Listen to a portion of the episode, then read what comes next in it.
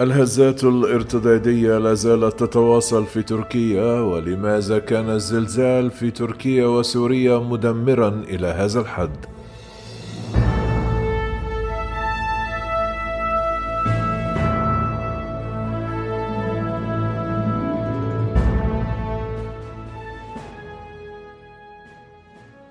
بعد أن ضرب زلزال بقوة 7.8 درجة على مقياس رختر تركيا وسوريا تلاه بعد ذلك عشرات التوابع من الزلزال. بدأ رجال الإنقاذ للتو في تمشيط المباني المنهارة وستستمر الهزات الارتدادية في هز المنطقة حيث تتكيف الأعطال المحلية مع مثل هذه الهزة الأولية الضخمة. يقول العلماء إن هذه العملية يمكن أن تستمر ليس فقط لأيام ولكن لأشهر أو حتى سنوات. قال ديفيد أوغلسبي عالم الجيوفيزياء في جامعة كاليفورنيا في ريفرسارد أن مخاطر الهزة الارتدادية هي الأكبر بشكل أساسي مباشرة بعد الصدمه الرئيسية. ولكن ستكون هناك توابع ملحوظة لهذه الزلازل لسنوات بعد ذلك. يمكنني أن أتوقع لك أنه سيكون هناك المزيد من الهزات الارتدادية بقوة خمسة بل ستة على فاصل ريختر. في هذه المنطقة سوف تتبعها زلازل وارتدادات عديدة. سيؤدي ذلك إلى تحويل الأزمة الإنسانية في تركيا وسوريا إلى شيء أكثر فظاعة. لا يمكننا أن نقول للناس حسن هذا جيد لقد انتهينا. يقول عالم الزلازل ويندي بوهن لأن هذه ليست الطريقة التي تعمل بها الأرض إنه لأمر مزعج حقا معرفة أن هؤلاء الأشخاص سيضطرون إلى الاستمرار في الشعور بالاهتزاز من الزلازل لفترة طويلة بعد أن أصيبوا بصدمة شديدة ومروا بمثل هذه التجربة المدمرة. الزلازل هي نتاج الصفائح التكتونية والصفائح عبارة عن كتل كبيرة من الصخور تتحرك بشكل مستقل في قشرة الأرض ولكنها تتلامس مع بعضها البعض على طول الصدوع.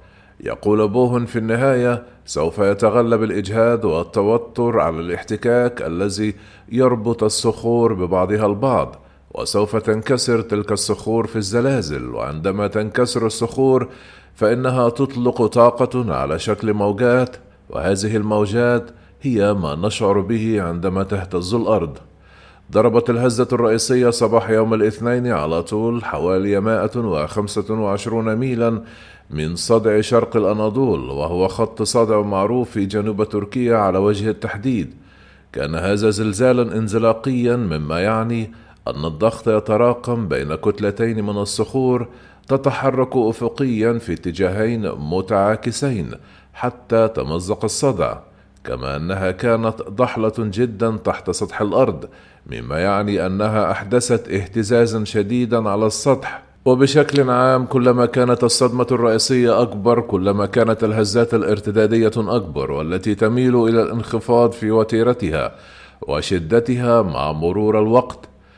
كانت توابع الزلازل هذه الشدة مختلفة تجتاح على طول خط صدع الزلزال الأصلي وكذلك عند خط صدع مختلف لكنه متصل في الشمال حيث يبدو أن توابع الزلزال بلغت 7.5 درجة حيث تقول آليس جبريل عالمة الزلازل في معهد سيكربرس لعلوم المحيطات. كما أن بنية المساكن لا تتوافق بالفعل مع منطقة معرضة لخطر الزلازل العنيفة على ما أوضح لوكالة فرانس بريس. هناك بحث مؤلفا من ألف صفحة حول الاهتزازات الأرضية ويمكن تفسير ذلك بأن الصدع الزلزالي حيث هذه المساكن كان هادئا نسبيا في الماضي.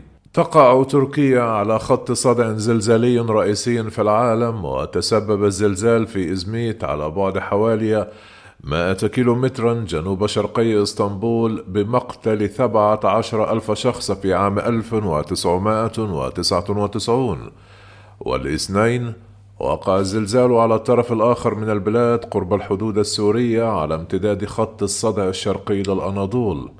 ولم يشهد هذا الخط أي زلزال تفوق قوته سبعة درجات منذ أكثر من قرنين مما حدا بالسكان إلى الاستخفاف بخطورته. وبحسب موسون تشير هذه المدة أيضا إلى أن كمية كبيرة نسبية من الطاقة تراكمت على أصول الصدع مما يؤكد ذلك. زلزال الاثنين هو تقريبا تقرار للزلازل الذي ضربت المنطقة في الثالث عشر من آب أغسطس من عام 1822 والذي قدرت قوته بنحو 7.4 درجات على مقياس ريختر. كما أوضح موسون أنه تسبب حينها في دمار هائل وتهدمت مدن بأكملها وقضي جراء عشرات الآلاف.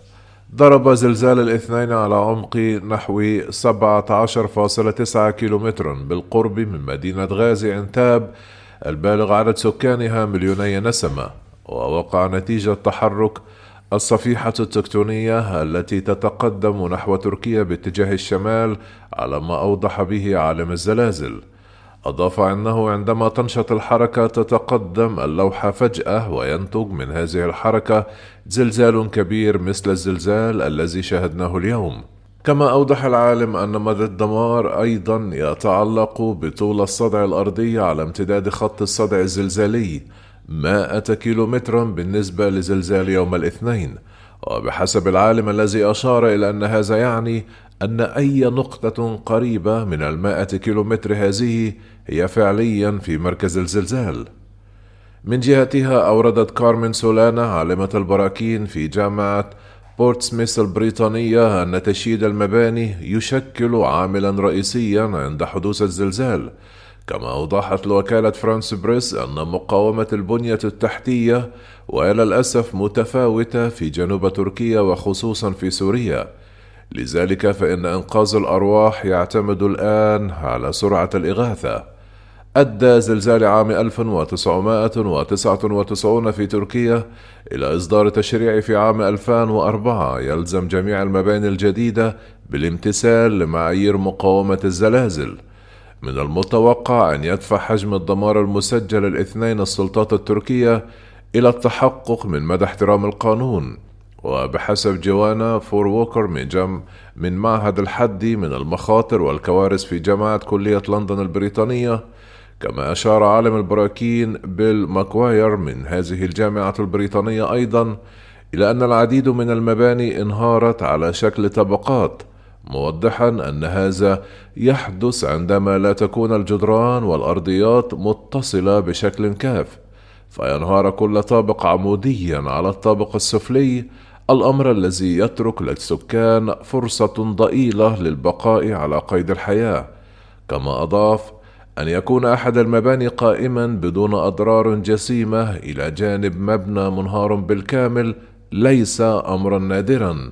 وذلك بسبب البناء الغير الموثوق به أو المواد السيئة.